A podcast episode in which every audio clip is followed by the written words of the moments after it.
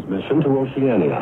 However, listeners in East Asia may continue listening on the following shortwave frequencies 6110, 7230, 9565, 9760, 15160, and 15425 kilohertz. You are listening to the legal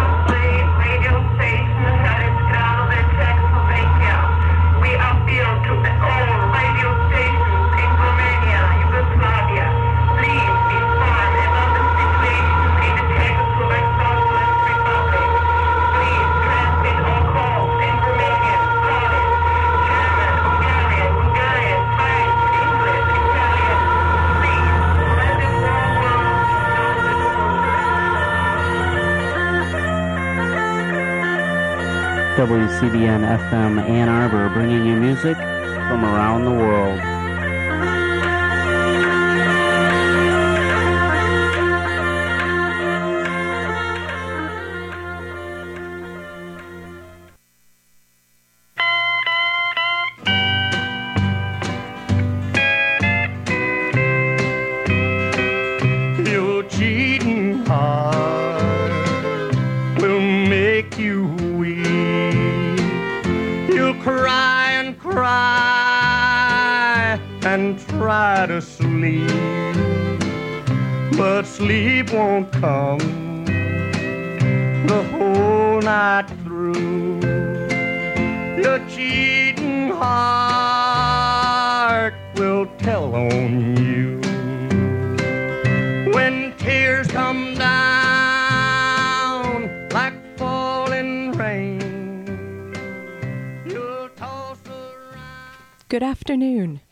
I'm T. Hetzel. You've got Living Writers on WCBN FM Ann Arbor.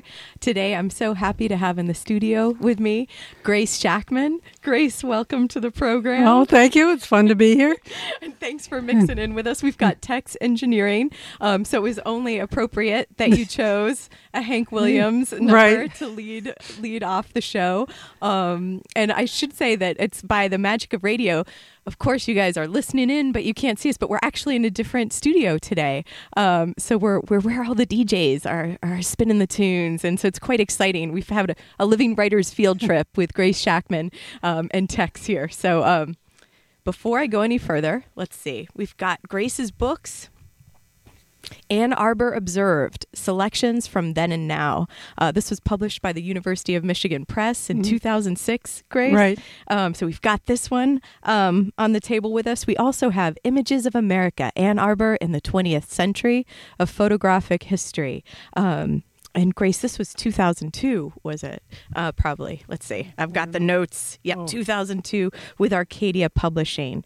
Um, we also have the most recent hot off the presses Old West Side Historic and Architectural Walking Tour.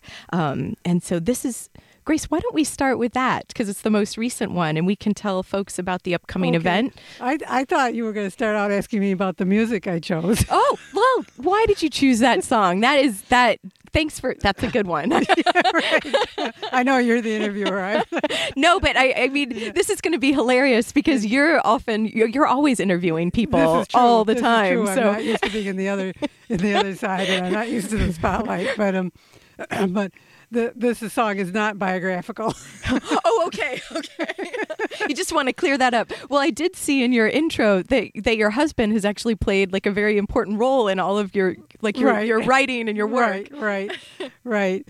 But um, I remember hearing, seeing on a TV program about Hank Williams that one of his backup players said, um, you know, all these problems, uh, you know, because Hank Williams drank and all this.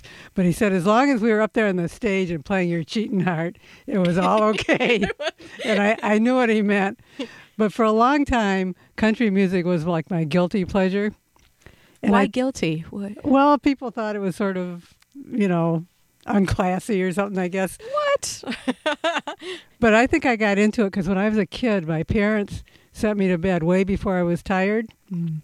And I had this little Bakelite radio. It's probably real valuable. This white radio about this. Well, you, people can't see it, but what about eight inches? Like a small inches. toaster. Yeah, Small, small yeah. toaster. And I would take it into bed with me and have it as low as I could. And of course, I had good ears when I was a little kid. And I would listen. I would get from some faraway station. I think the um, Opry, the the um, Oh, really? yeah. Because where did you grow up, Grace? Actually, well, this was in Detroit and Lansing. This would have been in Lansing. and So it I would come from the Grand Old Opry. Yeah. part. wow. yeah, I don't know if it came all the way from the south or if it was. Or someone was was Yeah. Um, but anyway, I'm streaming it. reconstructing this from what I can remember. But I know that I like country music way before other people did, and I remember, or a lot of people did, but not people I knew. Grace was just gesturing to Tex because he also is like Yeah. he's the font of knowledge when it comes to country music around here. well, oh, I forgot. I lost my train of thought. The Bakelite Oh. Radio. Oh no! Now here's the story. So I'm I, fast forward to college, and Bill Monroe comes to U of M, and he's so not such a big deal that he's just playing in a little room in the league, and I wanted to go hear him, and my boyfriend now husband wouldn't take me. so finally, his roommate said, "Oh, come on, Grace, I'll take you," and so I went off with him to the, to the um, to the league. And, you know, Bill Monroe comes on stage with his backup and starts singing. And then his roommate says, Oh, no, this is the music I always change the radio station when it comes on. so So did he just leave and you stayed, Grace? I think, you know, I don't remember. it was quite a while ago. I think he stayed, That's a good. that's but I don't think he changed his view. Oh well, well, Grace. Before we go any further, this this is great because I feel like this hour we're going to talk about like stories about you know you you as a writer, stories about Ann Arbor, um, the, how history is stories. So it's just Yeah, it's it is stories, it's right. great. Um, uh, but from Ann Arbor Observe, selections from then and now, um, the the book by uh, published by University of Michigan Press. Um, your bio here, it's really short, so we'll get back to Okay. the con- uh, conversation right away. Grace Shackman is a history columnist for the Ann Arbor Observer, the Community Observer, and the Old West Side News, as well as a writer for University of Michigan publications. She is the author of two previous books, Ann Arbor in the 19th Century and Ann Arbor in the 20th Century. Which is really interesting because these these are photographic Yeah. histories, um, and did it start with images, Grace? Like how were, were images always a key part of your research? Yes, you know, people are always suggesting, why don't you write about, X or Y? And I say, well, if you know of an old photograph I can use, then I'll do it. You know, because it, you really the, the the then and now column, which is where which I write for the Observer, it started out as a much smaller thing. That was just supposed to be a picture of something way back when and a picture now and a little text. But then, you know, I started writing bigger bigger stories, and after a while, the pictures aren't as key as as they once were. But um, But that was sort of the origin Right, part of it. right. And, and hence the title Then and Now. right. But I mean, this book was because that's Arcadia had this formula. They still have this formula, and uh, where they have you get you get you get a x you get a certain number of pages, and all the pictures have to be horizontal or vertical. I think they they they have a different name for a landscape and uh, Portrait. Yeah. yeah, yes, yes, very good. Well, you're a writer too. so, you know, I had to choose which which ones and how many to put on each page and and write the write the captions. But it was it was a fun project and probably less daunting than if somebody had told me to write, write a whole book. I thought I could do that one. And so so that was and you and you use the Bentley Muse uh, Right. library. Oh, the Bentley's a treasure house. We're so lucky in Ann Arbor to have the Bentley. So are you must be like a regular there. Grace. Oh yeah, they all know me. That's true. uh, what? Well, let's see. I actually promised that we were going to talk about this, and then I Oh, sort of somehow got away from it. Um, though your this is your latest publication, and it's an upcoming the Old West Side Historic and Architectural Walking Tour. Um, Grace, can you tell us a little bit about this this upcoming event? Right. Well, I'll, I'll tell you first about the tour. Is I write for the Old West Side News, and for a while there, I was every now and then doing a stretch of the walking tour. You know, I, I sort of would go from this page, from this street to this street, and then a later issue from another street to another street because there wasn't enough room in in one issue. And then there was always this plan that someday we would publish it as a booklet, but you know somehow it never happened. But now it has. But now it happened because I ran into somebody who I very much admire, a great lay- layout person, Mike Savisky. I ran into him at a wedding and we were just talking. And I thought, wow, if I could get you to lay it out, you're the best person I can imagine to do it. And I asked him, and to my happy surprise, he said, sure. And he lives in the Old West Side. So, he, Oh, so it's all in the family. right, right. So, I mean, he did just a beautiful job there with the different colors and the layout. And Goetzcraft Press always does the Old West Side News, and they printed this. So they, they um, both Goetzcraft and, and Mike Savisky did it for a very reasonable rate, you know, because they believed in the Old West Side and the project. Oh, great! Yeah, and Goetzcraft is I love them as printers. Yeah. they've they've um, I've worked with them in the past, and they're they're great. Oh, we've got an incoming call, but it's not for us. Okay, Grace. okay. Just the Oh, I see. yeah. we won't be taking calls today, callers. Okay. um, so, so Grace, on June 29th, you're actually going to bring this book to life, though, because you're inviting people to meet you um, and in front of Bach Elementary and Jefferson Market, Right. and start this walking tour. Is that sort of what's? Yeah, that's where I start th- this walking tour because it seems like a key place in the Old West Side. It's got the school, a church, a market, and then factories right behind it and residential right beyond it. So it's, it's sort of a good starting point. You can see a little bit of everything that was making the, Mm. Right, the Old. West Side tick for so long. Is that church was? Is it a? Could you remind me, Grace? Is it a Methodist church or what? It started as a German Methodist, but it's now it's it's like the Mormons, but they didn't go to um, oh, okay. Utah, the Reorganized Church of Latter Day Saints, Oh. or something, but not Mormons. But- But I think they just changed their name to Church of God or something. I only asked because it seems like the Methodists were key at a certain point. I think when I was reading your article about the Underground Railroad Oh. in Ann Arbor observed. and so, Okay, good. see, I've been learning a lot, Yeah. Grace, thanks to you. but so are you sort of, is it, is it, um, is anyone welcome to come to Oh, this yeah, yeah. walking tour yeah, on we June figured 29th? if, if if a lot of people come, other people can also lead sections of it. So Okay. you know we could break into groups. And um, it'll be at starting at 2 p.m. Right. Everyone gathering Sunday, June 29th. right, 2 and it won't be the whole tour; it'll just be a subsection of it. But we will end up at the end point of this tour, which is the Washtenaw Dairy.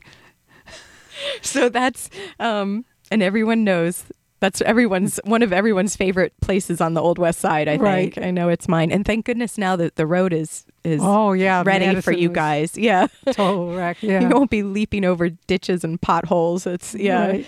um, well so today on the program i'm so happy to have here uh, talking with me in the studio grace shackman um, grace is the author of books like images of america ann arbor in the 20th century a photographic history um, also in the in the 19th century your other book Mm-hmm. Yeah.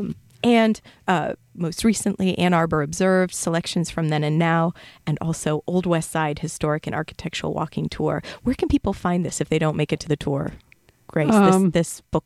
There's a, there's also a, a little ceremony at Bill's. Uh, Yeah, let's. yeah. We'll start with that in the next quarter. Okay. Um, okay. So stay tuned, folks. We're going to take a short break. We'll be right back. I'm T. Hetzel, Living Writers today. Grace Shackman. We'll be back.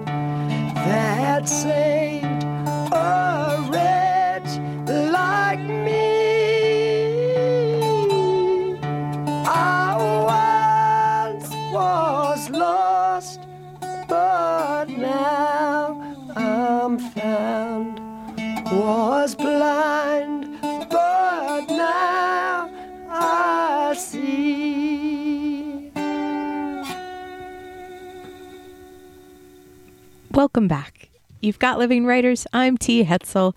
Today, Grace Shackman is here in the studio, and we've got Ann Arbor Observed, selections from then and now, um, the Old West Side Historic and Architectural Walking Tour, and Ann Arbor in the 20th Century of Photographic History and the 19th Century of Photographic History on the table with us, Tex Engineering. And Grace chose all the songs for today's show. Grace, what's this? What was? What's this Rod Stewart "Amazing Oh, Grace" song? Okay, first let in me the finish. I did not prepare enough for the written part, like favorite passages from my books and stuff, but I did think a lot about this music as I was thinking about what to use. That makes us happy. so, so first of all, to finish the last one, I was going to say, country music is no longer a guilty pleasure. My present guilty pleasure is the sound of music. Uh, you mean the the the musical? Yeah. Or the the movie? Yes, Okay. yes. wow. You so you flip things around. A lot of kids come. You know, people come to that as kids. And yeah, well, when I was when it was a big hit, everybody made fun about it, fun of it, and rolled their eyes. And my husband called it the sound of mucus. And so when I actually got out of the library and watched it, I loved it. so good. It's so good. yeah, it is. I mean, what's not to like? Well, I'm surprised then. Well, now Well, see, I'm going public with this. I know. Well, yeah, you're you're brave. You're a brave woman, and, and I guess I am now too. Thanks a lot, Grace. I wasn't, Right, I I brought you wasn't even prepared to do this, but um, but you didn't pick any Sound of Music songs though for no, I today's didn't. show. No, I didn't. It's You're not right. too late, Grace. We can find one. We can go out on the Sound of Music if you'd like.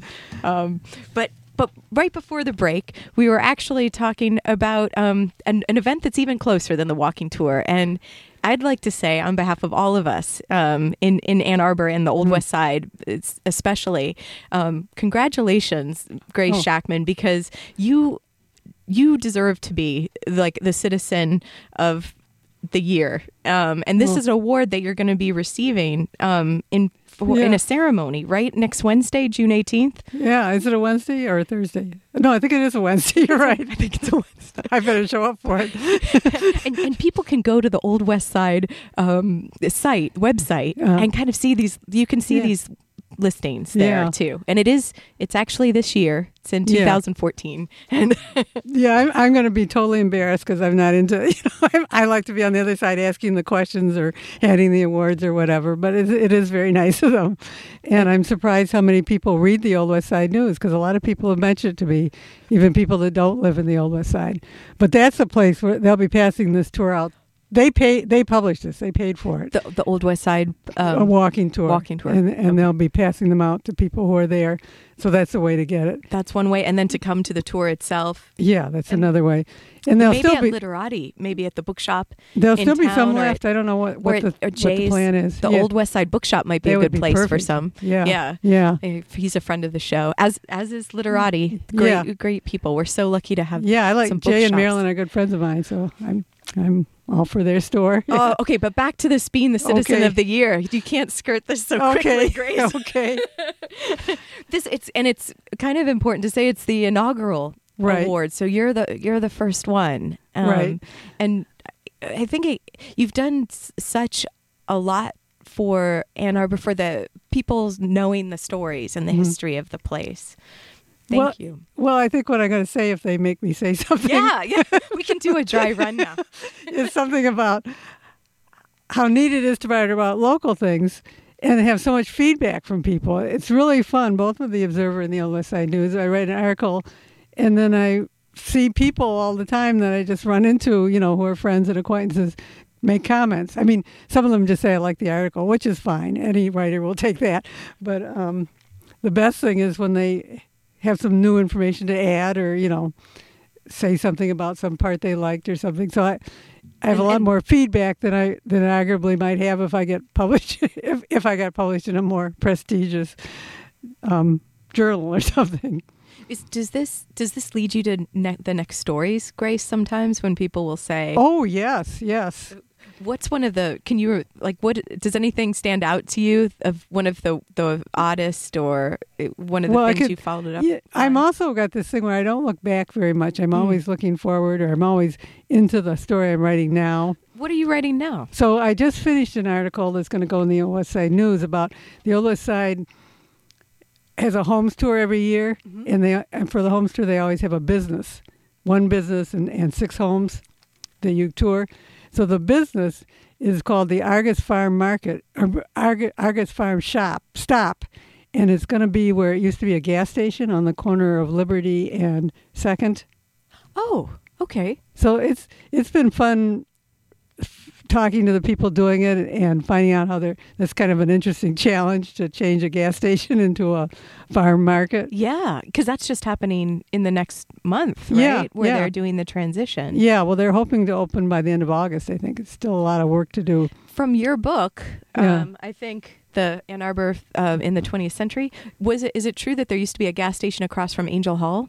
Yeah. Oh, yeah. The It's- Stabler station. Yeah. Yeah. Very nice um, with a um, enamel panels and everything. Yeah. Yeah. There was a street that went through there, where it's now you know the the plaza and everything between. with the cube. yeah. Yeah. Which leads us to your most recent, your June publication in the Ann Arbor Observer about the. Oh wait, I keep. What I was going to say is what this is leading me to. Oh, okay. I'll make a note. yes. is that um, now as I write this article, I'm thinking there must be a lot of things I could find out about the gas station that used to be there. There must be plenty of people around that went to it. Maybe the owner is still alive. I don't know. Or, you know, so I'm going to write at the end of that article if anyone knows more about the gas station, please let me know. Or anyone listening now, please let me know. And it might lead into some interesting stories about, And Grace, how could people contact you? oh, either I'm in the phone book Okay, so by phone. or my email gm like the car company shackman at comcast.net I, it's gm not g because my um, nephew gene shackman took g shackman away from me or he took it first you know he, he already had g shackman so i have to put my middle initial in there So GM Shackman Yeah. at Comcast.net. If people have information, stories about the the old gas station on Second Liberty. exactly it was a sunoco and a Gulf at different times Well, this is great. Uh, I, I when I, I came here for school, Hmm. um, for for grad school, Grace, and I often thought maybe, maybe if you know, I could. I could get a blue jumpsuit and work at the corner gas station. It just seemed like a nice way to pass the time. But it was never functioning when Oh. when I was here. Yeah ju- yeah. it's always you're too young of- it's probably or- you were like when people were, were doing self-serve Um, y- oh, you mean with gas station attendants? Yeah. yeah. But in Oregon, you Oh. always have an attendant. Oh, So anyone why is that they think it's there- safer or something no, I think it's a way of providing jobs in Oregon State. Oh. I think. I Oh. think. Good thing we don't have calls in because Yes, there could be lots of in and- corrections happening right, right. Better they tell you quietly when the show is on over. the side. Yeah, right. But but Grace, we did want to talk about um, your latest article in the the June edition of Ann Arbor Observer about the beginning of um, office space as we know it with the cubicles. Um, and did you want to read us part of that article um, just to sort of get a sense of your prose? Well, one thing I, I like, I always look for is when I'm talking to people, is humor. I, I love, you know, to be a little bit funny because that's or ironic or whatever. And um, so there, there's a couple of paragraphs here that I, I think are sort of ironic. I think I marked them. Okay. Um, th- this is this the fellow um, Robert Prost, Propst P P R O P S T who invented the um, cubicle. Actually, even though he he didn't like the idea of a cubicle, he he came up with a with the idea for for doing the um, office system, but then he let the um, the head designer at Herman Miller actually do it, and it really didn't turn out like he wanted it to. So I write about that. What what um, he and and his right hand man thought of it. It was nice looking, but but too expensive and didn't work. Kelly recalls. That's his, his right hand man, still alive. It was a pain in the neck to put together and not easy to work in. But though it didn't sell, it did get some good reviews, and four and four four years later, Herman Miller replaced it with Action Office Two. Okay, wait, I got some more here. Oh wait, it's not the part I thought I had. Oh well, okay. I, I like the name Action Office too. Yeah. I was laughing at that as a Yeah. sort of like the the tag name for the. Yeah. Um, DJ and Hugh De Pree, this, those are the owners of Herman Miller, asked Nelson and Propst to collaborate, but they never got along. When Nelson received an award for, oh yeah, this is the part I was looking for. Okay, when Nelson received an award for the first iteration of the Action Office, the one I just explained, he didn't even mention Propst, even though it's Propst's idea. When a model of the Action Office was sent to Charles Eames in California, he sent it right back without comment. The feelings were mutual. Propst thought Nelson and Eames were more about aesthetics than problem solving, and they thought his stuff was so ugly, who would want it? Explains Malcolm. He's the guy who was my main source here. Okay, and then somewhere I say here that, that it did get an award from the Alcoa, uh, an Alcoa award because it was made of aluminum, but I can't find that part. So it's award winning. Yeah, right. So, so watch out when you see something advertised as award winning. You never know. Yeah. but the thing, the, the interesting thing about this is that, and you know, all these Dilbert cartoons and everything, when, Propst de- developed it, he wasn't thinking in that at all. He was just thinking of something that would work better.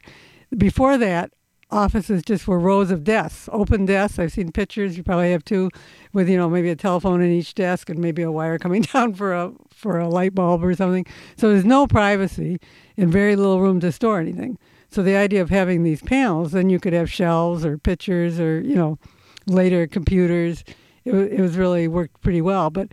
But Propst thought of it as more of an uh, open thing. You'd have a little privacy, but it still would be open. He wasn't thinking of the cube that you'd feel like like in a, rat's maze. Like sort of try, yeah, Yeah. I and I think you like in the article. There's even a, a graphic that explains like what his Yeah, vision was and how it was different. Right. And then when the article came out, somebody from Herman Miller um, emailed um, John Hilton, the editor of the Observer, and he sent him some um, videos to show what they're into now. And they're, they're actually at Herman Miller into what everybody's into, which is these very open offices.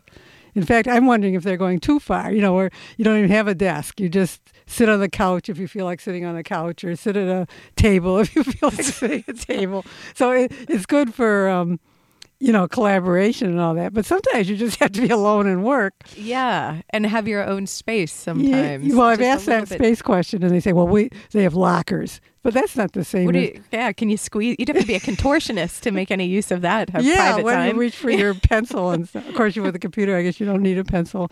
But yeah, it's funny how these things go in go in waves. And in knowing a history, that Yeah. you allowed to you're allowed to see how these waves and Yeah. cycles are happening. Well, what I found this interesting too is when this started happening, people hadn't even thought about offices very much. Mainly, I talked to um, another guy still alive who worked with this, who worked with him. He was saying how offices were just sort of attached to a factory, sort of like an afterthought, and they hadn't thought about how to make them um, usable. You know how you should. Propst really started thinking, well, if you're doing this and you're doing this, where do you want these things to be so that you can do it? I like the idea that he was like this hero of problem solving. Yeah. Like, that's what he was interested Right. in. Right. Yeah, I have a quote there. I think something to the effect: "If you can define the problem, you can solve it." Yeah. Let's take a short break. You've got Living Writers. I'm T. Hetzel today. Grace Shackman is here. Um, we've been talking about her latest article in the Ann Arbor Observer and also her book, Ann Arbor Observed Selections from Then and Now. We'll take a short break and be right back. I once had a girl, or should I say,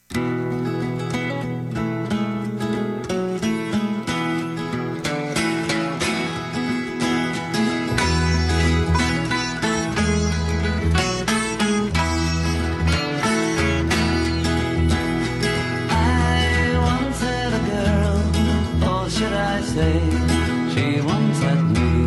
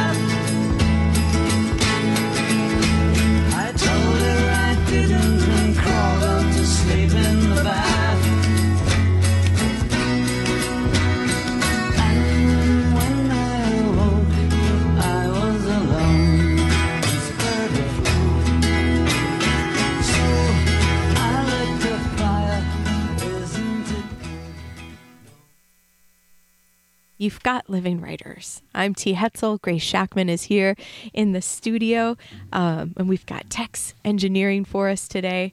Uh, Grace's book, Ann Arbor Observe Selections from Then and Now. And uh, also a reminder about two upcoming events. Grace Shackman is being awarded the inaugural Old West Side Citizen Award, and the reception will be next Wednesday, June 18th at 7 p.m. at Bill's Beer Garden. Um, so get yeah get there at 7 the ceremony will be at about 7.30 um, and then sunday june 29th at 2 p.m at Bach school um, grace shackman will be leading the old west side spring walking tour um, so you'll see some hear some stories about the history and the architecture of the old west side and uh, end up at Washtenaw Dairy for an ice cream cone. Right. That'll probably be the biggest draw of the walk up work up an appetite for the ice cream cone.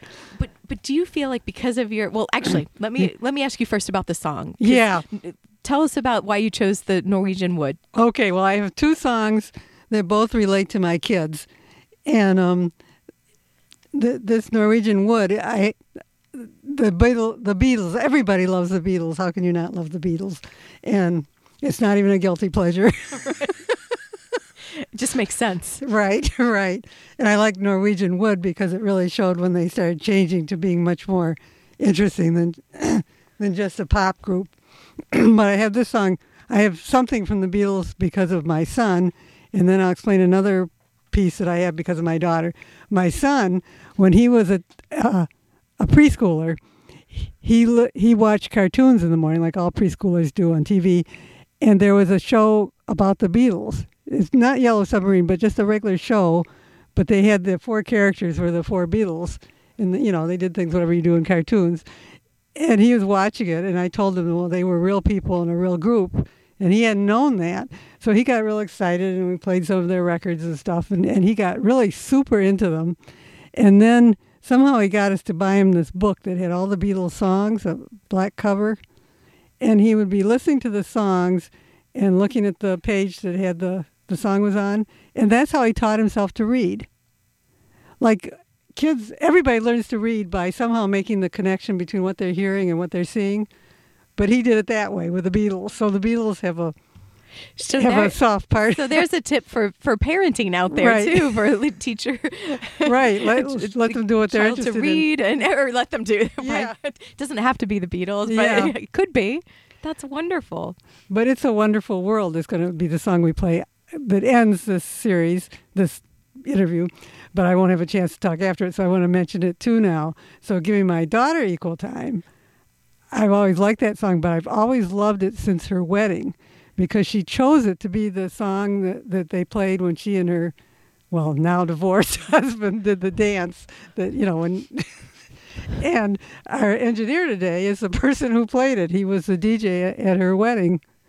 I've actually even uh, I've I've DJ'd other weddings where that was the song, and it's so interesting, you know, that people pick this song from several generations before they, you know, they don't pick the Beatles or they don't pick, you know, the Ramones or or what or Rihanna or whatever.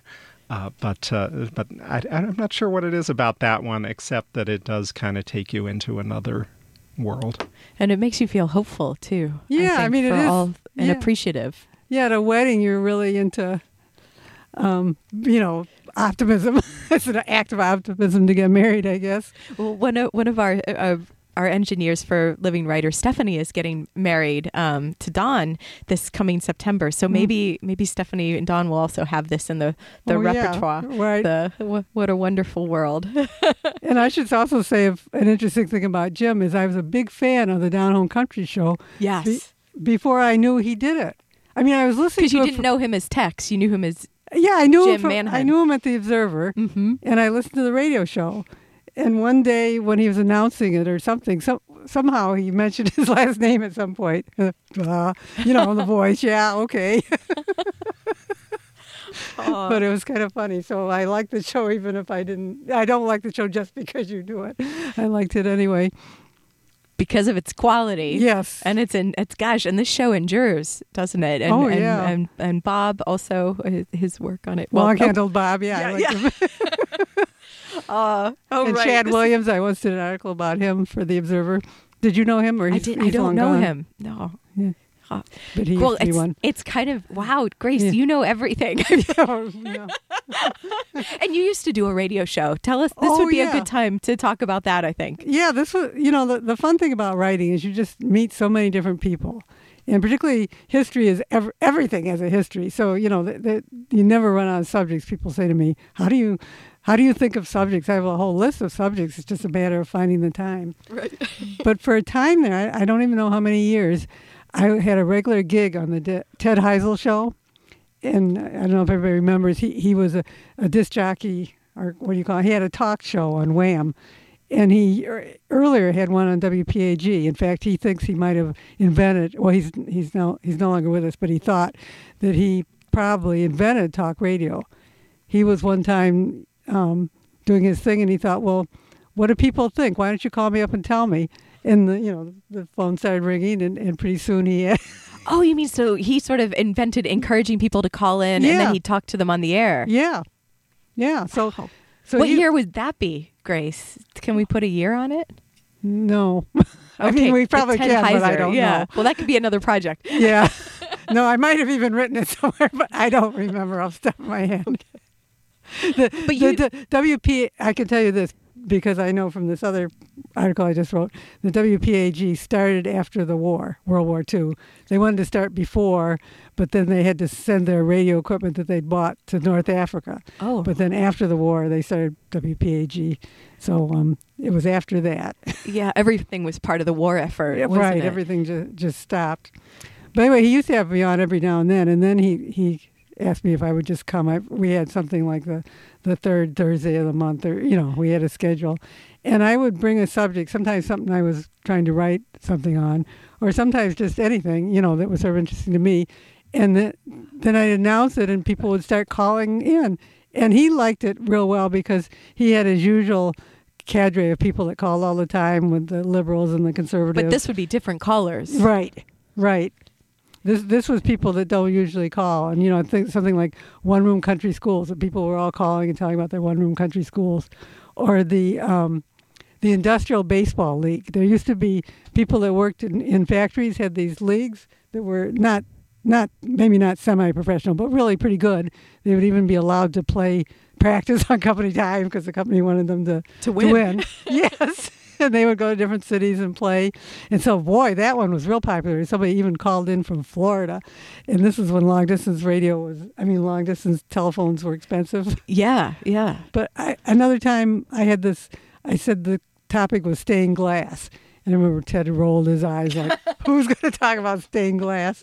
But then They were coming out of the woodwork. they were. They were. And it was because I was writing this article about St. Andrew's Church, Oh. and I was getting into their stained glass. So I was thinking about stained glass. So, so yeah, people called, and later somebody even sent me a card with a picture of stained glass from her church, a church in Detroit. So you know, it was all great fun. Oh, and you know, while I'm on this this roll, um, one time I talked about um, civilian life in World War II. I wondered what it was like to be just living your life, you know, with rationing and all that. Mm. And then, um, oh, what's his name now? I'm going to have a senior moment. Um, Romanoff. He, he he was really he had another Philip Roman was his name, but he ran Romanoff the the um, restaurant, and he called up and started talking about civilian life in Germany, which I thought was very brave of him because Yes. you know we were fighting Germany, Yeah. but he was talking about you know how many, and of course it was dreadful, you know all the all the privations they had to put up with, and he said we didn't even have gas for our cars. We would cut wood, and people would burn the wood and make some kind of conversion to power. I, I don't. My husband explained it to me when I got home, but anyway, um, after after he hung up, and that was interesting in itself. Somebody else called up all excited. He said, "Oh my gosh!" He said, "One time when I was in the army, and and he, and he and his brother were hitchhiking, and they got picked up by somebody because they wanted somebody to cut the wood and put it in the to keep the fire going." So he they And he said, the when army I- was doing the same thing. The U.S. Army. "No, no, he this Or- was a German who picked him oh, up." oh, that. Oh, okay. when he was hitchhiking. But um, he said when he got home and told people this, they thought he he he was it serious. up, Yeah, but but now he saw that it was for real. The power of radio. Right. And stories. Yeah. And telling them. Right. right. Thanks to you, Grace, for for doing this and telling so many uh, stories. And it makes me think you should you should have another show where you do this Oh, yeah. regularly. It does. It do- well, we'll talk about that later. Yeah. We'll bring it back. Yeah. We'll revive. I, I will play the role of Ted Heusel. oh, that would be fun. oh, that would be great. Okay. These are ideas that shall not be I- soon forgotten. I don't know that the CBN listeners though are go back that far in time. I think we've got all all ages and yeah, Okay, our listenership is Okay. is strong and wonderful. Okay, good. um, so before, let's take a short break and then we'll come back. Today on the program, Grace Shackman is here. We've got her book, Ann Arbor Observed Selections from Then and Now. Um, I'm T. Hetzel. We'll be right back.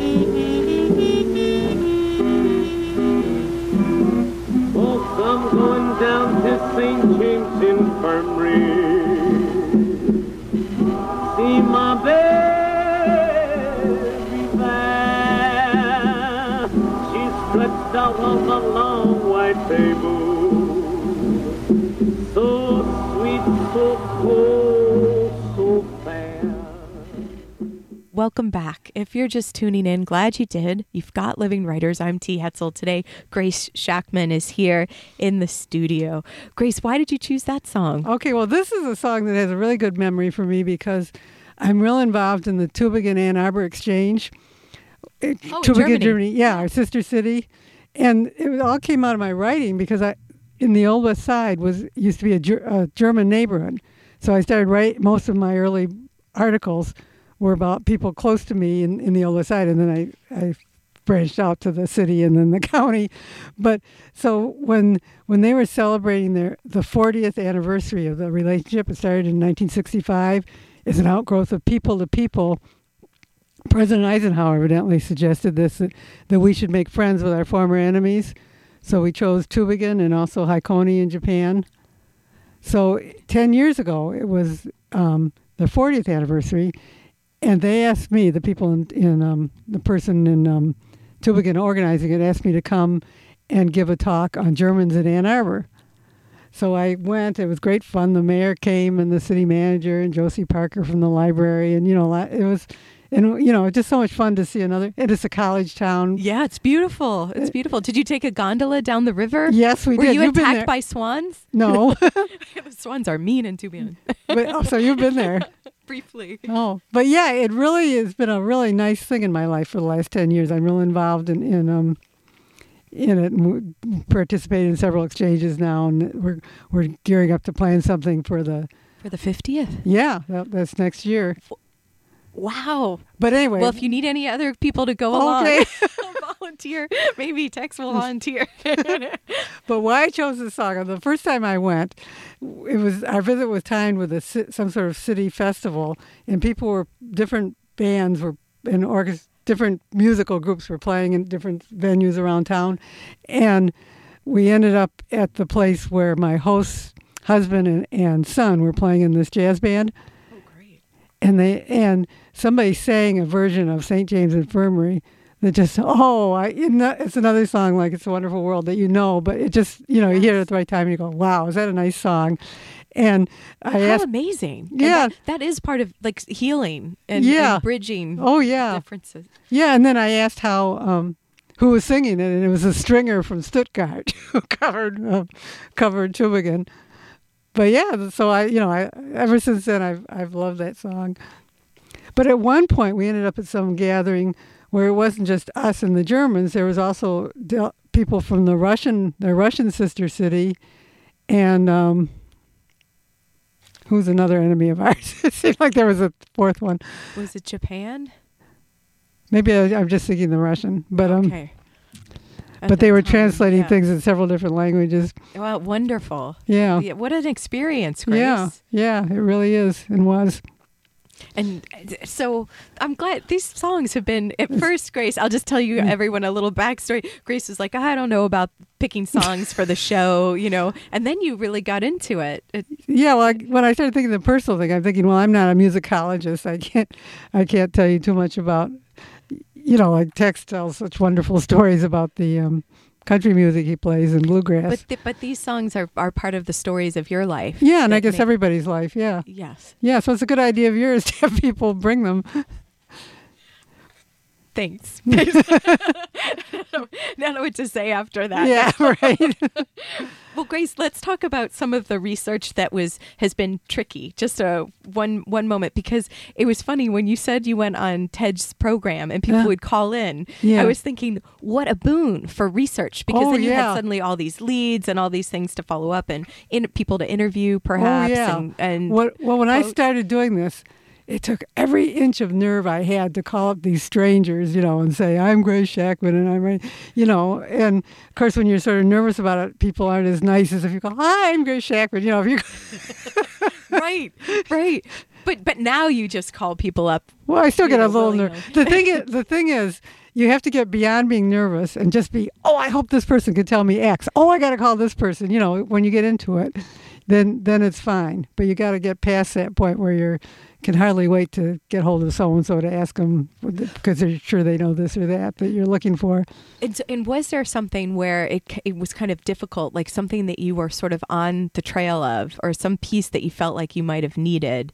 And with the research, was there yeah. anything? The or- thing is, I've learned to um, that, that there are lots of ways of approaching things. So you really have to take what you have and make it a story, and a story that says, "Well, it is not known what happened to blah blah," is boring. You just you don't say that. You just say what there is known, because um, that's what you know. And, and the thing is with with local history a lot isn't known. For for instance, people, you know, people write. If people are a general in the army, they write their memoirs or a president. But you're just a regular person being a blacksmith, you're not going to write down what it's like. So you know, at some point, you just have to go with what descendants tell you or what you can tell from the pictures. But you're you're never a lot of things you're just never going to get the whole story. But you you you at least have what you know, and go with that. And are there parts like that you find like stories that when you were in them, Grace, and researching them, that uh, they they sort of you were so in it that they wouldn't let you go in some way? Oh yeah, I'm always like that. Oh, you are okay. but then when it's over and people ask me questions like you asked me when W when Ted Heusel invented PA, talk radio, then I, it's gone. people tease you are on me. to the next thing, yeah, aren't right, you? That's right. that that that's then obsessing you in yeah, some way. But yeah, when I'm in it, I'm real. I'm real obsessed. So I mean, I suppose more some than others, but you know, I always like when I did the article on the Frank Lloyd Wright house in Ann Arbor. I got real interested in Frank Lloyd Wright, everything about him. You know, I mean, it, it all it, once you know sort of one house, then it gets sort of relevant comparing uh, comparing other houses. So did you go and see the houses around? Oh other- yeah, I always do now. Or when I did the Chelsea High School was um, designed by Yamasaki, the same guy who did the um, um, World Trade Center before he did the you know before he did the World Trade Center when he wasn't so well known. But then of course that got me real interested in Yamasaki, and he has some gorgeous buildings on Wayne's campus that you just wouldn't believe how gorgeous they are. But I hadn't you know really paid much attention until I did the Chelsea High School. That so one thing does sort of it's uh, Oh, yeah. like the unfolding. Yeah, of the, the stories. Yeah, I laugh like some people when they're talking, they say, Well, yeah, I once read an article about X. I'll be saying, Well, I once wrote an article about X. You know? Of course, I remember as badly as I remember the. I think it said in the article I read, I say, Well, I think I wrote that, blah, blah, blah. But And Grace, your grandfather was one of the the storytellers in your life that sort of seemed to ignite this oh, yeah. you- passion. You, know, we've just been talking about it because I went, I visited my daughter in Boston, and there's actually a home near Salem that my great great great I don't know how far back lived in. It's still like a museum or something. So we've been sort of looking into remembering stuff that he's told us and stuff. So he was a homesteader in Oklahoma. So we looked up some papers that he did some reminiscences. He he homesteaded his parents in the Cherokee Strip. Talk about embarrassing. Except it's not my fault. I was when people talk about like um, slavery, I think, oh no, my family always lived in the north. They didn't do slavery, but no, he he was he was sort of displacing. Yeah, some families Ye- then. Yeah. I mean, he was just a kid when it happened, but his parents weren't. I mean, but yeah, he he used. I used to just marvel at his story about how he was just maybe twelve, and every his, the way my grandfather told the story. Other people had all their belongings in their wagon and in their family and everything, and they, when they, you know, they, they, they set off a gun and people could go in and do their claim right at a certain time. So, but my my great grandfather had chosen the spot ahead of time, and when the gun went off, he just went in a, his horse and straight to the place, you know, alone. Because he had already sussed it out. Yeah, he didn't take the rest of the family or anything. He just went there, and then he put my my grandfather on the site. Or this is a story that's come down anyway. He had my grandfather wait there with a gun and a dog. To protect the yeah, the so no one else would would claim it. Well, he ran off to do the paperwork or whatever. It's, it's life is so different now in Ann Arbor, oh, isn't Oh, yes. it? Like, yes. And I know that was Oklahoma, but but Yeah. but still. And when did your family come to Michigan, Grace? When was? Well, the- that, that's a strange story too. I, I the, of course I I'm not into genealogy because I'm doing everybody else's, but um, but yeah, I know my immediate story is my my father in the 30s. He was in college and became a socialist because you know the world was in such bad shape. Right. And my mother's a socialist too, and that's how they met. He went to CCNY in in in, in New York, and that was a big hotbed of you know liberalism or beyond liberalism. And so when he when he got done with college, he wanted to devote his life to socialism, so he joined the party and everything. And they sent him to Detroit because they thought there was going to be a revolution in Detroit. And what year was this, Grace? Well, it must have been in the late 30s, before the war. And um, of course, the the um, instead people in Detroit formed unions. They didn't rise up and have a revolution. And um, yeah, and he was involved in some of that. So he, he most of his career had things to do with labor. He worked for several unions and then ended up in Washington with the Department of Labor. So that's how I got to Michigan. That's why I was born in Michigan. And then came here for school to the Yeah. University of Michigan, Yes. Grace. Yes, I love the University of Michigan. And then masters at Eastern. Yeah, you, you read Yeah. all the stuff. Yeah. And what was your master's in? Because I, I didn't oh, know. History, history. It was in history. Well, yeah, the the masters was interesting because here I was a, a young mother stuck at home with two little kids and going out, you know, get, being kind of bored and um for any you know stimulating things. And I started going to night school at Eastern, and it was really nice. I could I could really get into things that I couldn't. When you're an undergrad, you're just trying to do the least amount of work for the best grade. and keep going. Yeah, right. yeah. But then But, you yeah. were writing. You you found a love for writing papers then, yeah. right? The yeah, yeah, exactly. Yeah, and I wrote the papers, and I got so in. You know, it's the beginning of all this. I got into the papers because I had plenty of time, read all the background stuff. Grace, it's been so good talking with you today. Thank you I, so much. I, before we go, I just want to remind everyone about the, the Oh, two thank you. upcoming events. So, um, so everyone, um, Wednesday, June 18th, that's next Wednesday at 7 o'clock at Bill's Beer Garden. Um, let's all gather there to celebrate uh, Grace Shackman um, winning the Old West Side Citizen Award, um, the inaugural Old West Side Citizen Award, and uh, that's seven o'clock, June eighteenth, in Bill's Beer Garden. Um, and then on Sunday, June 29th at two p.m. at Bach School, um, the Old West Side Spring Walking Tour um, with Grace uh, leading the way, and of course, as we were saying, ending up at Washtenaw Dairy for an ice cream. I can't think of anything better.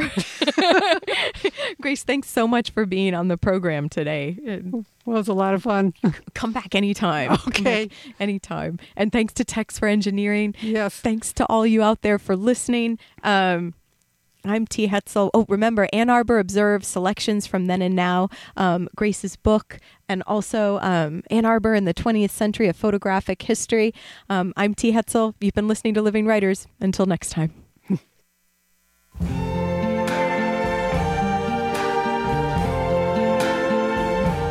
I see trees of green, red roses too.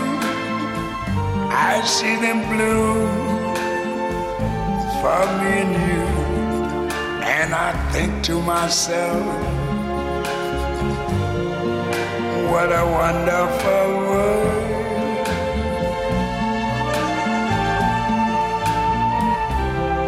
I see skies of blue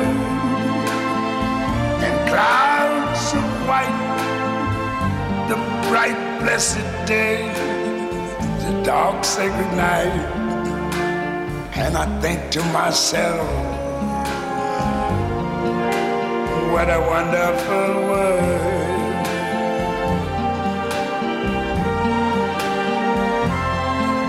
The colors of the rainbow, so pretty in the sky, are also on the faces of people going by.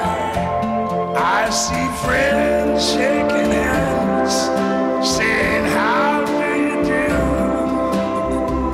They're really saying, I love you. I hear babies cry.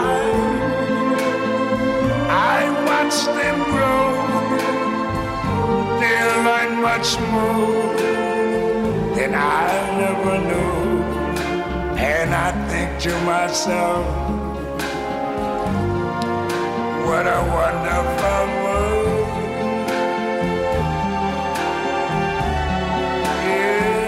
Yes, I think to myself,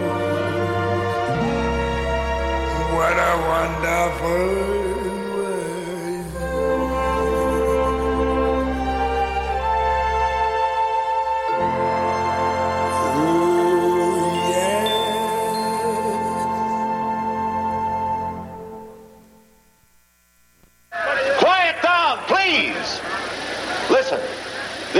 emergency, and it can affect every one of us.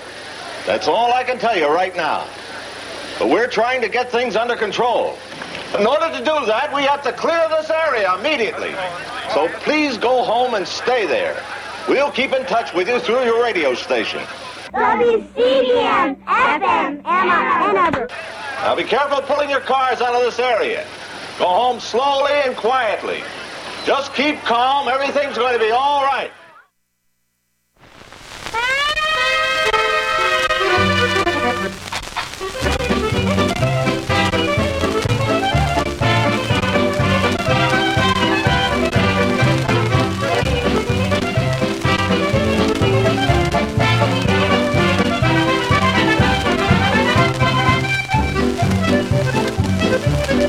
Six o'clock, you're tuned to WCBN FM Ann Arbor. It is time for the Drive Time Polka Party. Are you driving? Maybe you're skating. Maybe you're polka dancing. My name is Kristen. I'll be here with you for the next hour, trying to stick to a theme of drinking and eating and polkaing. You would think, maybe you wouldn't think, maybe you know better. I thought that there would be more polka songs about drinking, uh, but in the half hour that I was checking through the records. I don't think I found enough for a full hour, so I expanded my theme today. So you're going to listen to tunes about drinking and eating, which is what you're probably about to do right now if you're not doing it already. Maybe you're going out to the bar, drink a beer. This is Punchik, starting off our eating and drinking theme polka party today. Get yourself a Punchik.